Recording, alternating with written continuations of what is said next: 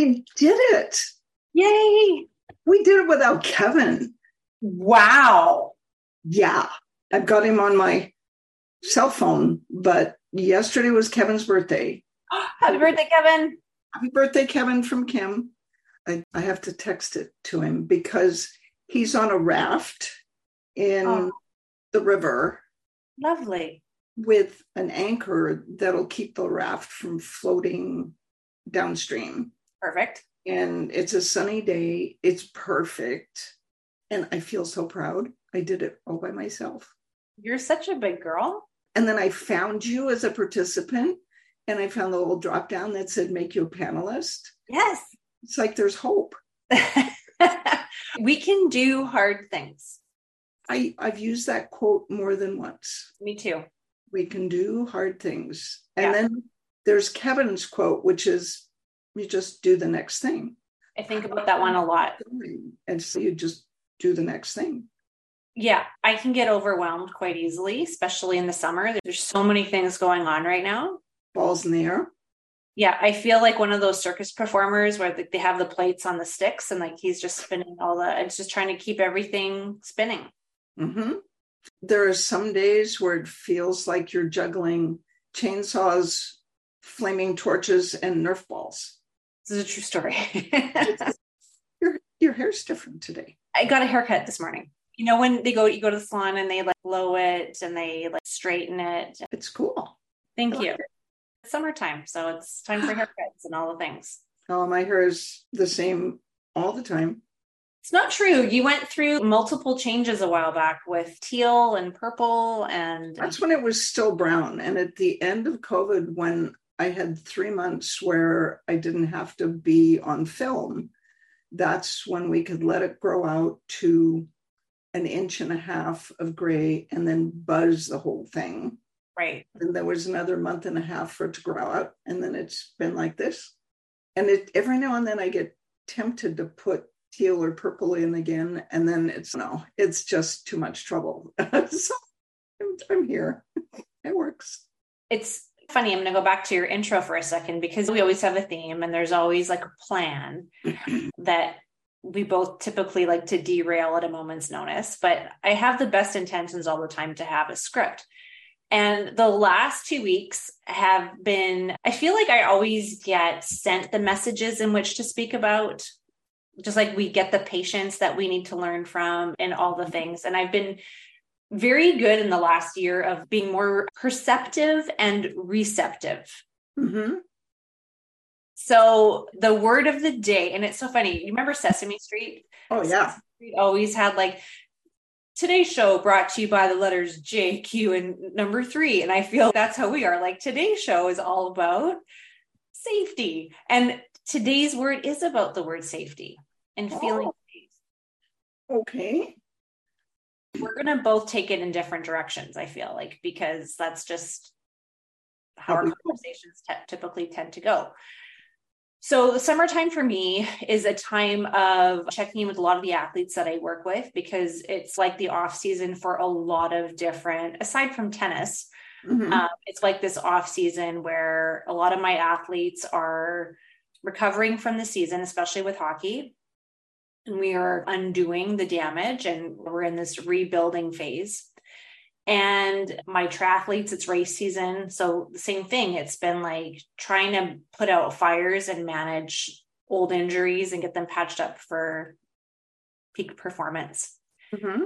But the common theme, no matter if it's a professional athlete or somebody who is 82 and is just trying to keep upright and not use a walker and just be as grateful for the movement that they have as possible, is that regardless of who it is and how old they are and what their level of activity is, when you feel safe in your body, you are going to move more efficiently and effectively than if you are not feeling safe or being apprehensive or not totally convinced that an injury is healed. True. So I have a corollary to safety. When are you finished with that thread? I don't want to interrupt. This is just the appetizer. I'm starting. Okay.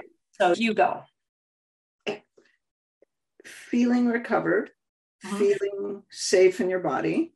There is a corollary, and that is risk management. So I had a patient come in this week from out of town, and he came in with two complaints. One was what he originally was coming in with was a peripheral neuropathy. And you have bunny ear quotes going, so you're not sure that it was a peripheral neuropathy. Oh, it totally wasn't. Okay. But he had a nerve conduction study that said he had slowing in his left leg, not his right leg. His hands were fine. Okay. And so the person who did the nerve conduction study diagnosed him with a polyneuropathy, which would have been hands and feet, but it was only the left leg. So I used a pinwheel instead of a nerve conduction study. And it was L4, L5, and S1 on the left. And he has a lumbar MRI that shows a disc bulge at L5, S1. So it was just treating nerve pain. But that's what he came for from out of state. And then he said, but on Friday, I fell off the ladder. Now he's 68. And that's the risk management part. Your body's 68, your slow twitch versus fast twitch muscles are 68, not 28. Especially if you're a male human, the inside of your brain is still about 30. So your brain thinks you're still 30. Your body knows it's 68. And so your cortex has to take over, and it's risk management. Yeah. So the risk management is you don't get to get on 25-foot ladders anymore. No buts.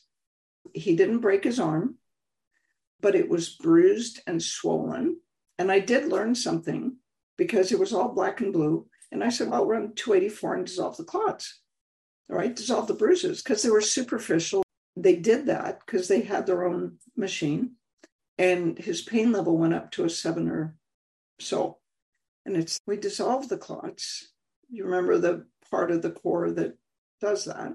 Yeah. Shows that with the brown recluse bite. Yeah. I forgot to tell her about 18 and 62 if the pain went up. So that's my bad. So we got the pain back down. That was easy. But safety and risk management. So it's used common sense, because he said the ladder started to come off the house, and I pushed the ladder back towards the house and jumped. And then he just landed on his arm. So the good news was the ladder didn't come down on top of him. He didn't fall with the ladder. Just really bad things that didn't happen. 68 and landed on his arm and got lucky and didn't break it. Yeah. It's, you have people that work for you. Let somebody else go up on the ladder and or hire it done. And that is the hardest part to learn, especially as people get older. Me being a prime example. Athletes, they're used to being physically active, strong, quick, recovering from injuries, getting injured, just part of the story. But there's an interesting segment that gets missed with athletes, especially the more elite that they are. They're rehabbing from an injury. The urgency to get better, the pressure, the drive to get from point A, injured, to point B, elite athlete, back to pre-injury status. A lot better than pre-injury. Better, exactly, because they have to show that not only are they back, but they are better and worth the contract extension and the salary that they're getting and whatever else it is. But here's the narrative. And here's what I have seen in 24 years working with this population is they rehab the ankle, they rehab the hip, they rehab the Achilles tendon, but they trade it for a contralateral compensation or something else that they're trading because they've blown through the stop signs to get from point A to point B. And what I've been doing the last 2-3 weeks is going back on that journey and being like, when did this start? Okay. Again, we always talk about the mysteries and the history. And for me, I treat the easy stuff. The musculoskeletal stuff is the easy stuff. The history is there, but it's really listening to it and picking apart the emotions, picking apart that segment when the amygdala and the limbic system had a very strong opinion what was going on. And the conversation goes something like, okay, your ankle's fine, sure, but I'm going to give you something on the other side because I don't totally believe you. And you're going to skate anyways, so I'm going to try to keep you safe. So instead of that right leg injury, that left side is going to take over. And then the story goes on from there. And explaining to the patient, whether it's an athlete or a civilian, doesn't matter what the age is, the hippocampus gets paid to remember every bad thing that ever happened. And when you look at the neurology of it, all the information from that injured right leg goes through the nerve, up the cord, through the medulla, through the midbrain, before it gets the sensory motor cortex. Yeah. When he goes to skate again, it comes from the sensory motor cortex. Okay, I'm going to skate from here to there this fast, and I'm headed for that guy, and I'm going to do this. That happens up here in the brain, but it has to go through the hippocampus and the thalamus. And the hippocampus says, no, there was that right ankle thing that you did. So then from the hippocampus, it goes down to the cerebellum. Cerebellum does not notify, and it does not negotiate. Yeah. The hippocampus says to the cerebellum, be careful of that right leg. And the cerebellum said, okay, I can make the left hamstring and glute work harder to protect the right ankle. So it's not like the left side shows up from space. It comes through the hippocampus, goes to the cerebellum. Cerebellum doesn't tell the athlete that his glute and his hamstring on the left are going to be working harder so that his right ankle will be safe. And that's why FSM is so much fun in injury recovery, because you do the physical, you do the peripheral end of it, right? Ankles, knees, hamstrings, nerve glides, remove scarring in the nerve, scarring in the fascia, make sure that the meniscus is fine and the talus is fine. There's all those nerves that go, treating the ankle is not treating the ankle. You're right. Treating from the fibula to the toes. Absolutely. Fix and then re-coordinating it. Then it's almost worth having two machines at one time during the reconditioning process, whether it's an athlete or civilian. Totally. One machine on 40 and 89. Yes. The hippocampus does not get to vote. What That's do you right. mean? And you just see the hippocampus with a muzzle on it going, wait, foot, bad. Oh. And so you do 40 and 89, and the hippocampus doesn't get to vote. Yeah. And then you depends on how bad it was. You do 81, increased secretions in the sensory motor cortex. And the sensory motor cortex, because it can't get to the hippocampus, so the hippocampus is turned down, it goes straight to the cerebellum. Yeah. And the cerebellum says, you want me to what? There was this, I guess the right ankle's okay. All right. And then you do increased secretions in the cerebellum on a second machine while you have a muzzle on the midbrain. And then you have them, in my case this week, I had the patient just practice walking, just step forward, shift weight, step back, shift weight. She ran into a car on her bicycle when she was doing 20 miles an hour, 6-7 months ago. And the pain was all in her leg, and she tore the labrum in her hip joint a bit, just a little posterior thingy. And I treated the hip, treated the leg. It wouldn't hold. So it's the mysteries and the history. How did you hit the car?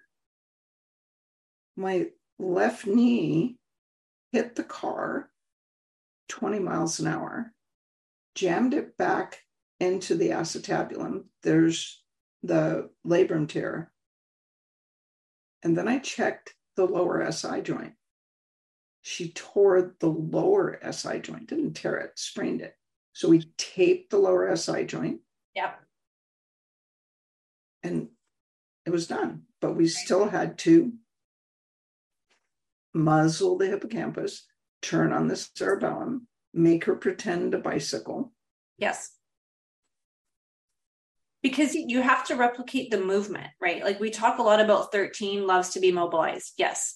But so many of our like reboot or neural repatterning, however you want to call it, has to do with taking very basic movements and overriding the nervous system to create this safe environment. And I've been using a lot of verbal feedback lately to help reinforce that. So for instance, I will do 40 and 89 in superhero pose sometimes.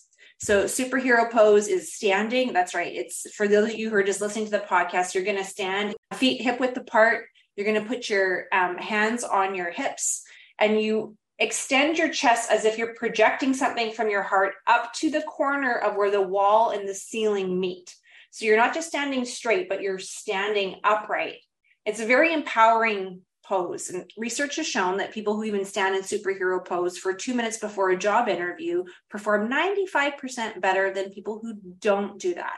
It just is very grounding, confident. So I start all my neural repatterning, all my reboot in superhero pose with 40 and 89, just standing, grounding. And it also helps people who are really dwarfed after a treatment just get back in their body safely again. But I'll start with that and I'll say, how does your knee feel right now? Yeah, it feels good. How else does it feel? It feels strong. So I think about Roger Bilica's last talk at the Advance when he was talking about the nocebo effect and the placebo effect, and to not dismiss the placebo effect and how important it is to use positive words. And I think about you all the time when I think it was in the very first instructor's training program, we were doing a practicum and I was the patient and I was face down and I was prone. And somebody was, I think we were doing shoulders prone. And the person that was working on me was saying, ew, this is so ropey. And ew, this is so tight. And I just kept hearing, ew, and so bad. And you had mentioned right away, you're like, okay, stop, learning moment time. And you really drove the message home. Like when you have a patient that is prone on the table, even when they're supine, but especially when they're prone, they are in this hypnotic state and they're very receptive to suggestion. So all the practitioners that are listening, I know it's really tempting to be like, oh, this is so gross and feel this is so gnarly and this is tight and this is blah, blah, blah. Keep that for your inside voice and use positive words like, however, and a lot of patients will say, ooh, where do you want? Or that feels tight. You can easily turn the train around and be like, it is, but it's getting better, right? And then you run, like you're working on a shoulder, you run 40 and 396. And they say, is that different? And I said, yeah, it's getting softer. All you have to do is turn down the sensitivity of the nerve. And it has come to the point that in every single class now, at some point during the practicum or during the lecture, I get around to every patient is in a state of hypnosis. Yeah. I haven't made that a lecture in the Advanced yet because I don't want to have to make the slides, but it's such an important piece. And for the first year, so after I took the San Diego Society of Clinical Hypnosis weekend workshop, where it was all MDs taking the class, and they talked about using it in the emergency room when somebody's blood pressure is 90 over 40. So the nurse is taking the blood pressure, calls the blood pressure out. The doctor, who's the ER doc, makes eye contact with the patient, put his hand on the shoulder and says, "It's not too bad. You're doing great." And the pressure starts to come up.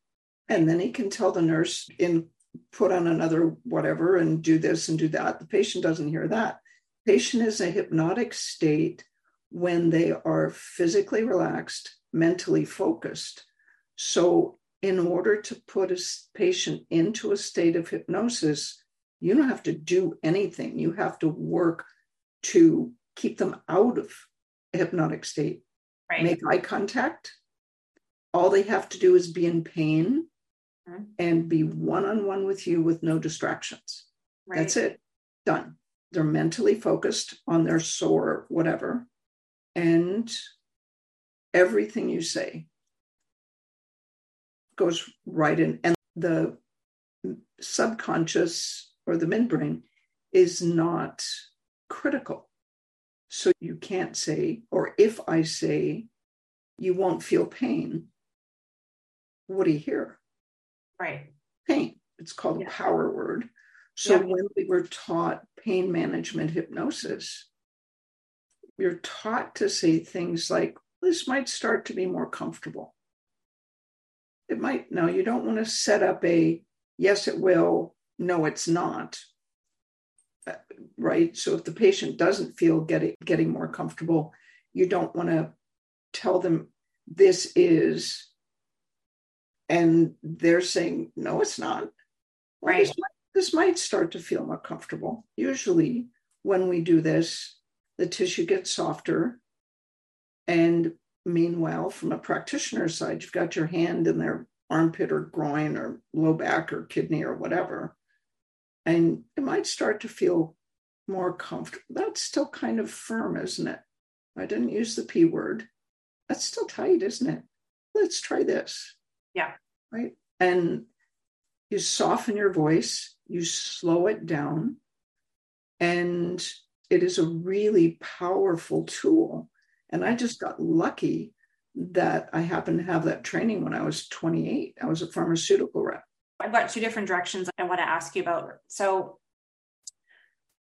when I'm unraveling these old injuries and I have to go back in time, you're making a face right now, and that's exactly what it is. So for the practitioners listening, when you are going back in the history, sometimes the history is super painful. It's almost, when they talk about it, it's almost like it just happened yesterday, even though it could have happened years ago. And depending on the trauma, whether it's a car accident or something with abuse or something that happened in an athletic situation, there's going to be an emotional component that is attached to it. We're not robots. And this could sound a bit woo. I just listened to this very enlightening quantum physics podcast the other day. So this is fresh in my head right now. Talking about like time and how when you are rehashing a history, there's part of you that it is in the present. The pain is still in the present. It doesn't matter that it happened many moons ago. It's still relevant. And we talk about working with the midbrain versus working with the emotional components. And I think we talked about this the last podcast. Go together.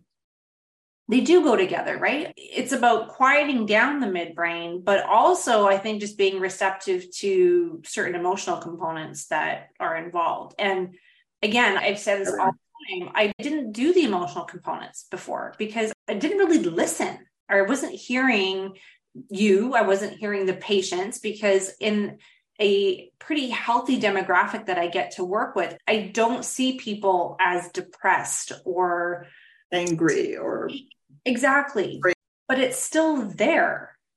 So again, and that was the case study that I had written. I was measuring hip flexion that wouldn't budge. I had exhausted every A channel, every B channel. There was nothing left to try.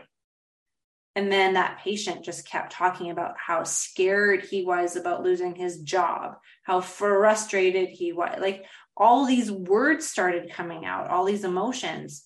And I ran it blinded. He didn't know. And I sure wasn't going to tell him, I'm going to try depression. I think you have terror. But he had known frequency and he'd known what I was doing. And he's, oh, that feels so great. I'm like, really? he's, yeah, it just feels like the muscle's just going to melt and it's going to give. And man, I feel awesome right now. And I was running terror. If you're a professional athlete and someone comes at you 100 miles per hour, like you, I don't care how seasoned you are. That's scary. Yeah. You might not get back in the lineup. You might lose your job. You might never play again. This is terror. And just running passive hip flexion, it just went and went. And so as a practitioner like me, who's very sciencey still, you can still measure these emotional components with range of motion, with pain, with all these other things. Yeah. And emotions don't come from space. I still have the idea that they're mediated by the midbrain. So the amygdala is the emotional component. Yeah. And the hippocampus, they're all threaded together. We have one frequency for all three of them. The separate frequencies we have for each one, not so much. Yeah.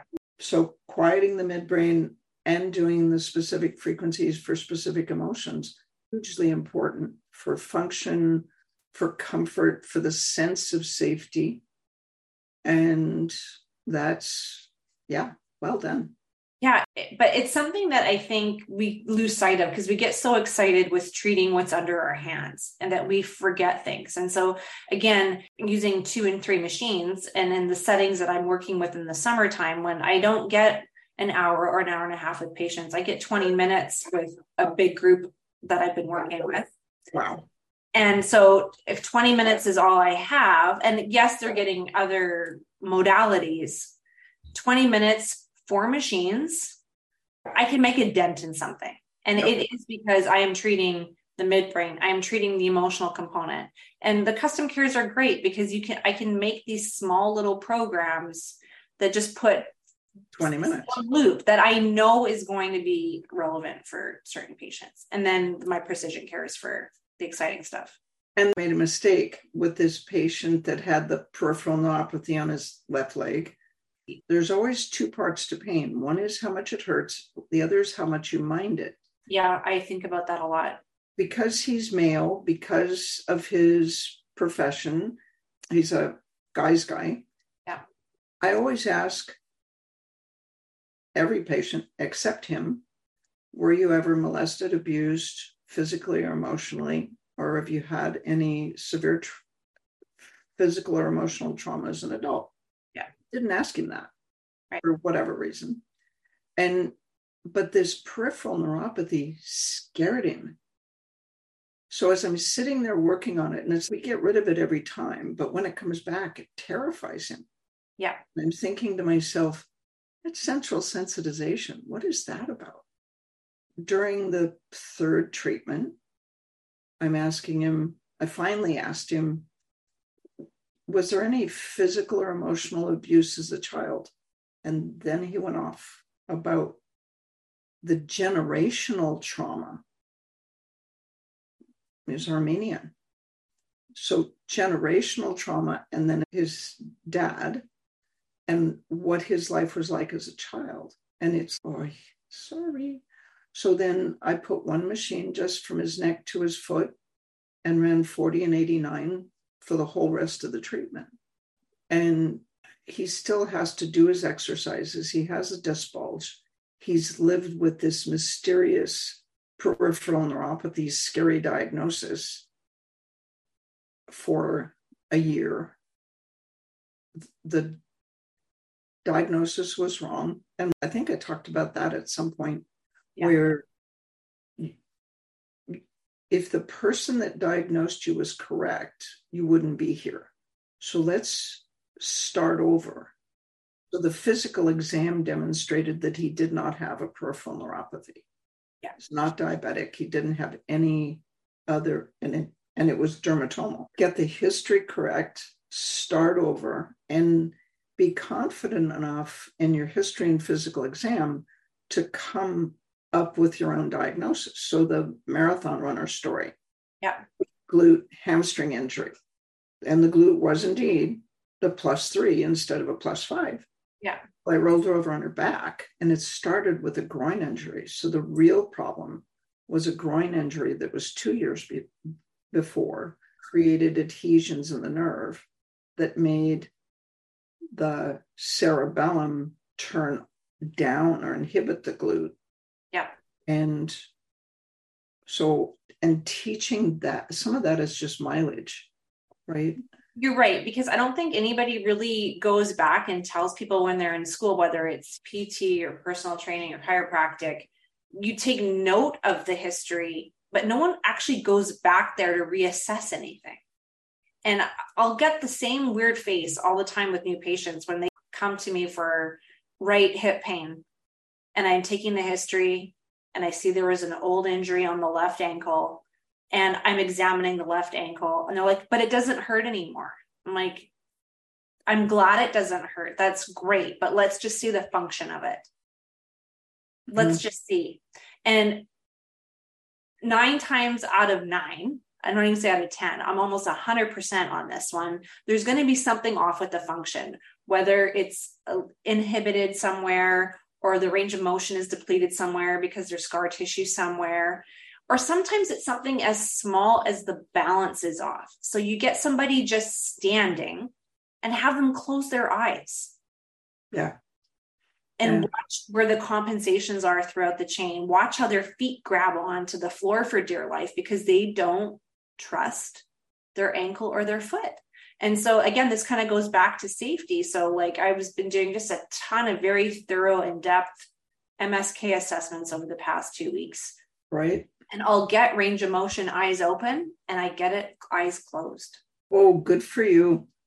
And it's just such good feedback, especially for the athletes, because they're so in tune neurologically with what their body is doing. So even just a standing squat assessment where you have somebody do a mini squat, eyes open, just do that for me, eyes closed. And you see them lean, you see the shift, you see the compensation, you hear the feedback, like that feels terrifying. I don't want to do that ever again. That feels so different. So then you do, in our group, you do a vestibular screen. Exactly. And the other thing, like with left hip pain, you go looking for adhesions in the psoas. And this disc bulge is on the left. Yeah. And oh, yes, he's had 2 episodes of kidney stones on the left. And somebody, a massage therapist, told him it was his iliacus. I have this iliacus problem. When I do this with my hip, it clicks. Yeah. So I put my fingers in the middle of his psoas and then up under the, so scarring in the ureter. Yep. And then scarring in the kidneys, sclerosis in the fat pad, went down. Iliacus was fine. And it's just. And I can't blame the massage therapist because they're only feeling what they think they can affect. Mm-hmm. So yeah, iliacus would be in that vicinity, but you're not, let's be honest, you can't separate iliacus. No. And you can't separate the iliacus from the psoas. No, I can't. Who can do that? I don't, you just don't know, but I love the idea of it. And I'm sure you could do range of motion and see that, okay, hip extension might be limited. And if hip extension is limited, you automatically think it's going to be the hip flexors. But there's more to the story. And it makes it challenging to be us, but after a while, because you know what you're looking for, it's easier to be us because somebody comes in and says, I have this. And automatically these days in my head, it's okay, you take the medical history. Do you ever have kidney stones or kidney infection? And you have a pain pattern that does this, and he has this complaint on that side, and automatically in your head, it's okay, that's 13 and 60, that part's easy. Neuropathic pain, okay, that part's easy. So there's one webinar that I did a couple of years ago, and it was take it apart. You take a history, and you take it apart, each one into little bites, or medium-sized bites. That for us make it easy. It's okay, you have a disc bulge, that's 6 weeks, change your posture, do these exercises, run these protocols. You've got a custom care, so you do that. Nerve pain, not scary once you know it can be gone. And if your leg hurts, look at your posture. Right. What does that have to do? Because when he thought it was a peripheral neuropathy, his low back didn't have anything to do with it. Once he knew it was radiculopathy, when your leg hurts or your foot hurts, look at your posture. Yeah. Oh, okay. And because we have a tool that yes. lets us approach things differently, we can attack it. We can approach it from physical, emotional, mental, neurological, visceral. Yes. All more or less at the same time.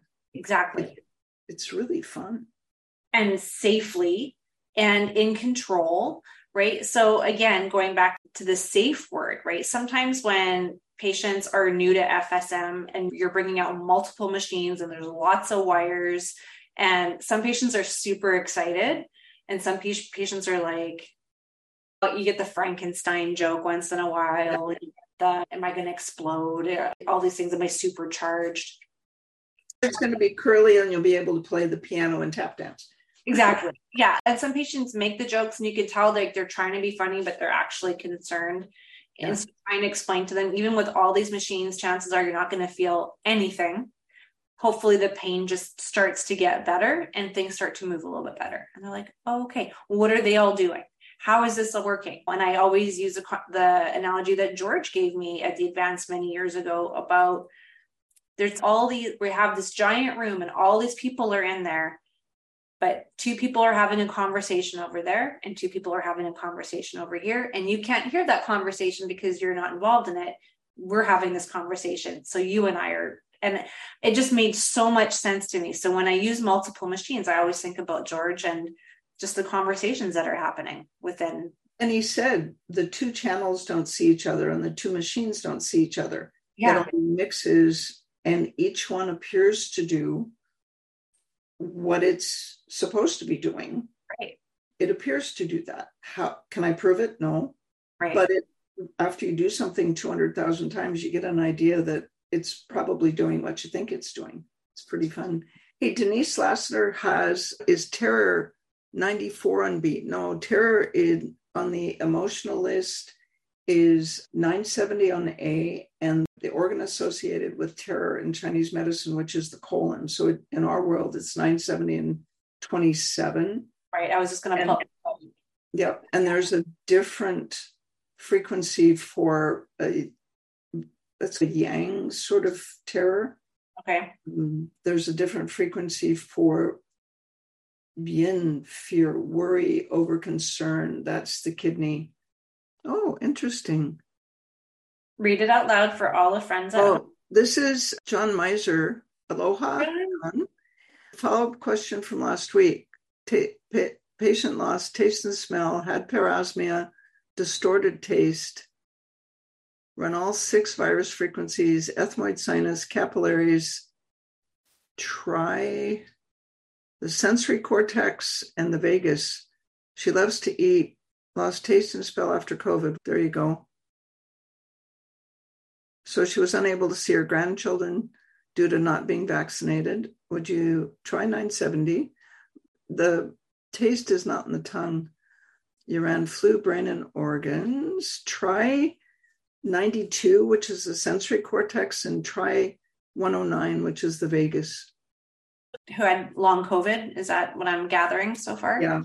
So a lot of long COVID patients, the organ that's associated is the vagus.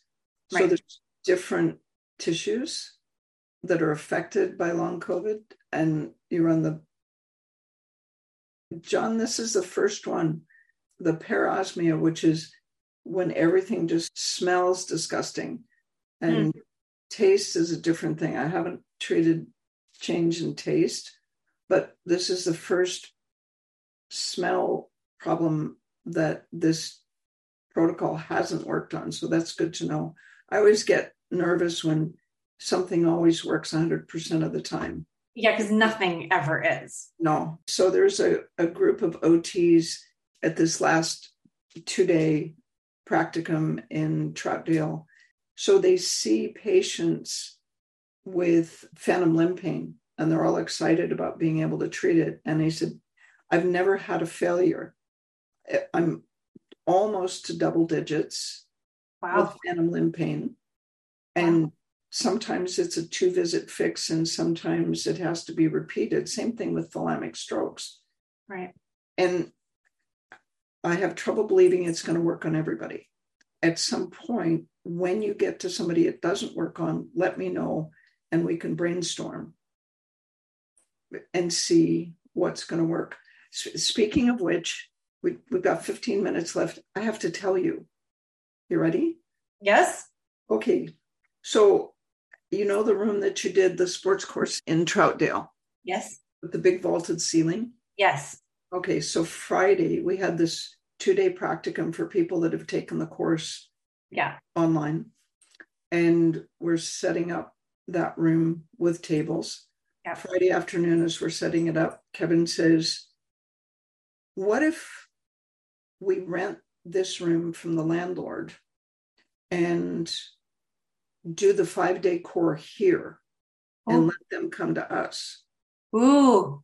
Now, back when we started doing courses across the US, we were new and we needed to attract locals. So we do advertising in that state and the 3 surrounding states. That's back when you did things by paper.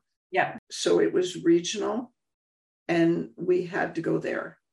When we went to Denver, out of 20, 30 people in the course, there were only 3 people from Colorado. They came from California, they came from Canada, they came from Florida, they came from Texas, came from all over the country, and they came to Denver.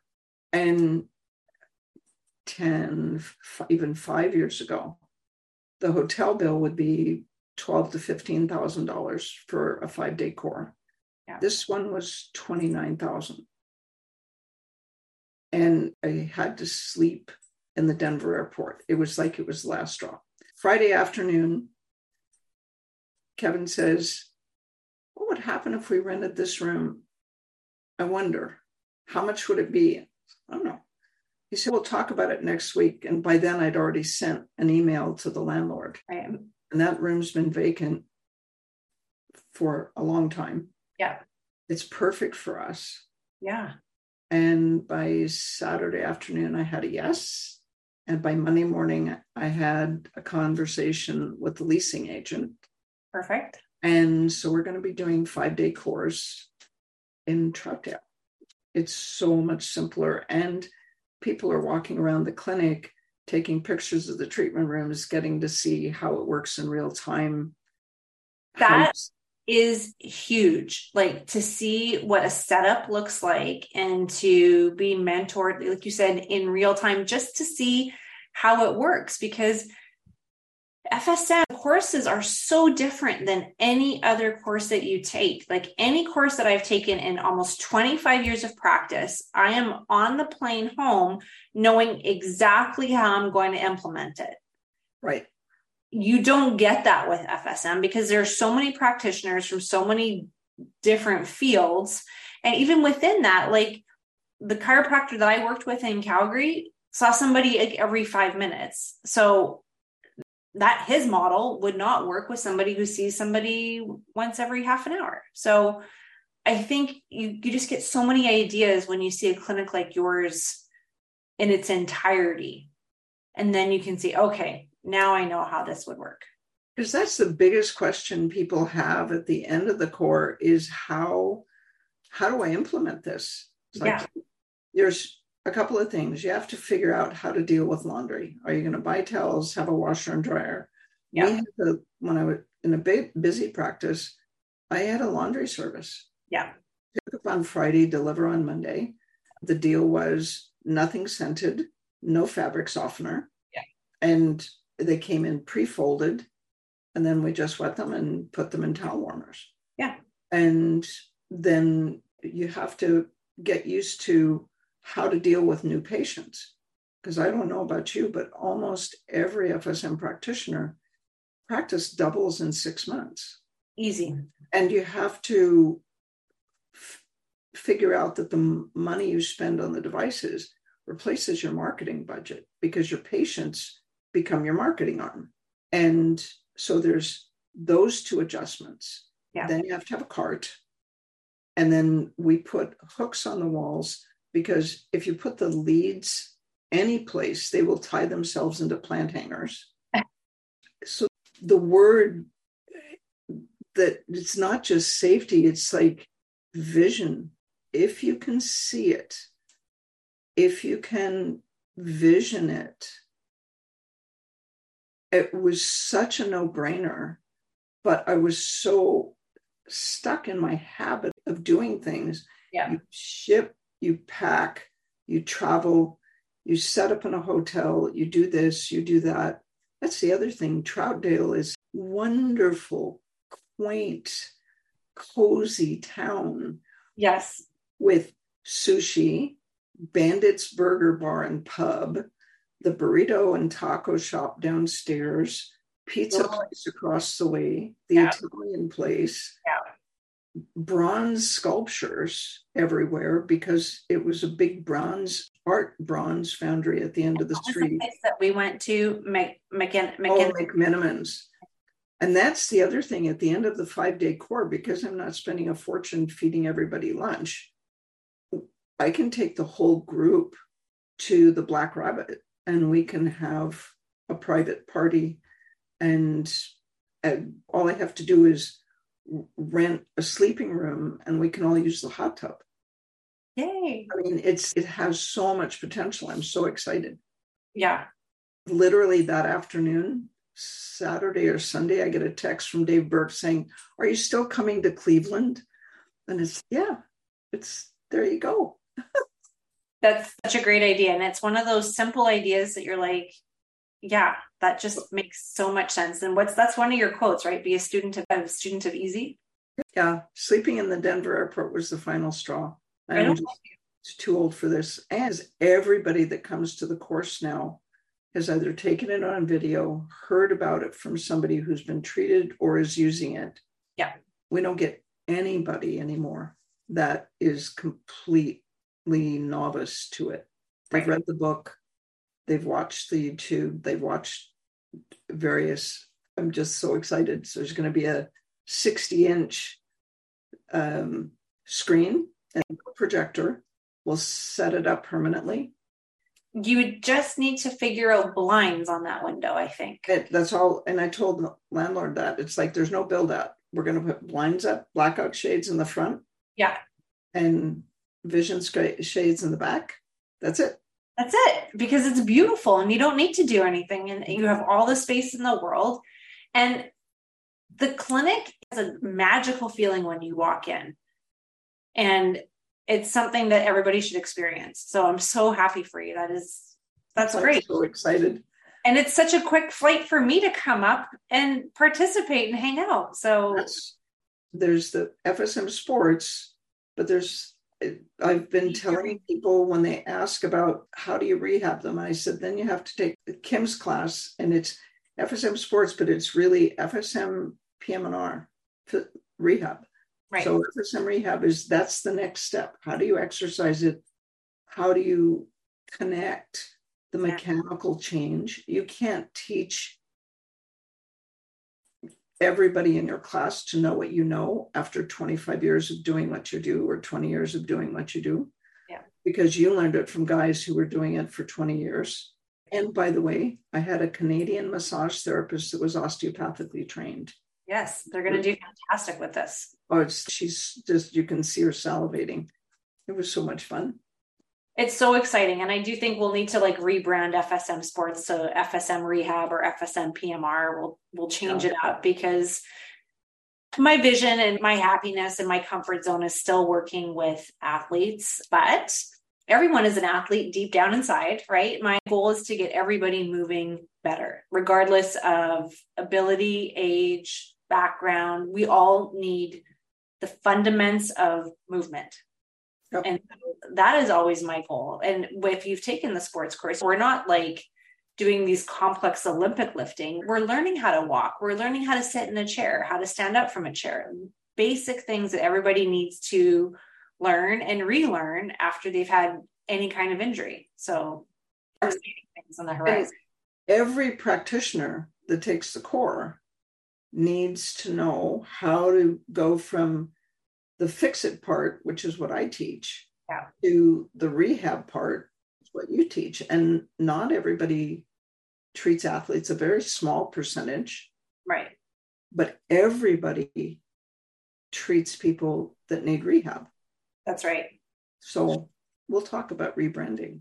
We have all the ideas. We do. I'm so excited. My whole nervous system just calmed down. It's so fun. The thing I love about the FSM courses and the advanced especially and the symposium is once you learn FSM, there is a gift that you are gifted and you relearn everything. You relearn physiology. You relearn anatomy. You learn psychology. There are so many aspects that just start sparking in your brain that you never, so you're gifted this openness is the word that I'm looking for. Connectedness. Everything is connected to everything. It is. And you can get as expansive or as myopic as you want with both of those terms. But just really quickly, I was mentoring last week. And one of the comments was, how do you know all this? Yeah. And I said, I know. I go, this has created a little monster inside of me. I am a better diagnostician. I am a better palpator. I am just a better practitioner because of FSM. And so you always talk about changing medicine and changing the world and changing and we talk about quality of life for a patient, but I think we have to have a little bit of gratitude for how we are changing practitioners first and foremost to just be better. And my goal as a mom over the summer is showing my kids, their goal is to just make every change someone's life a little bit better every single day. Can you leave the world a little bit better on Wednesday than you did on Tuesday?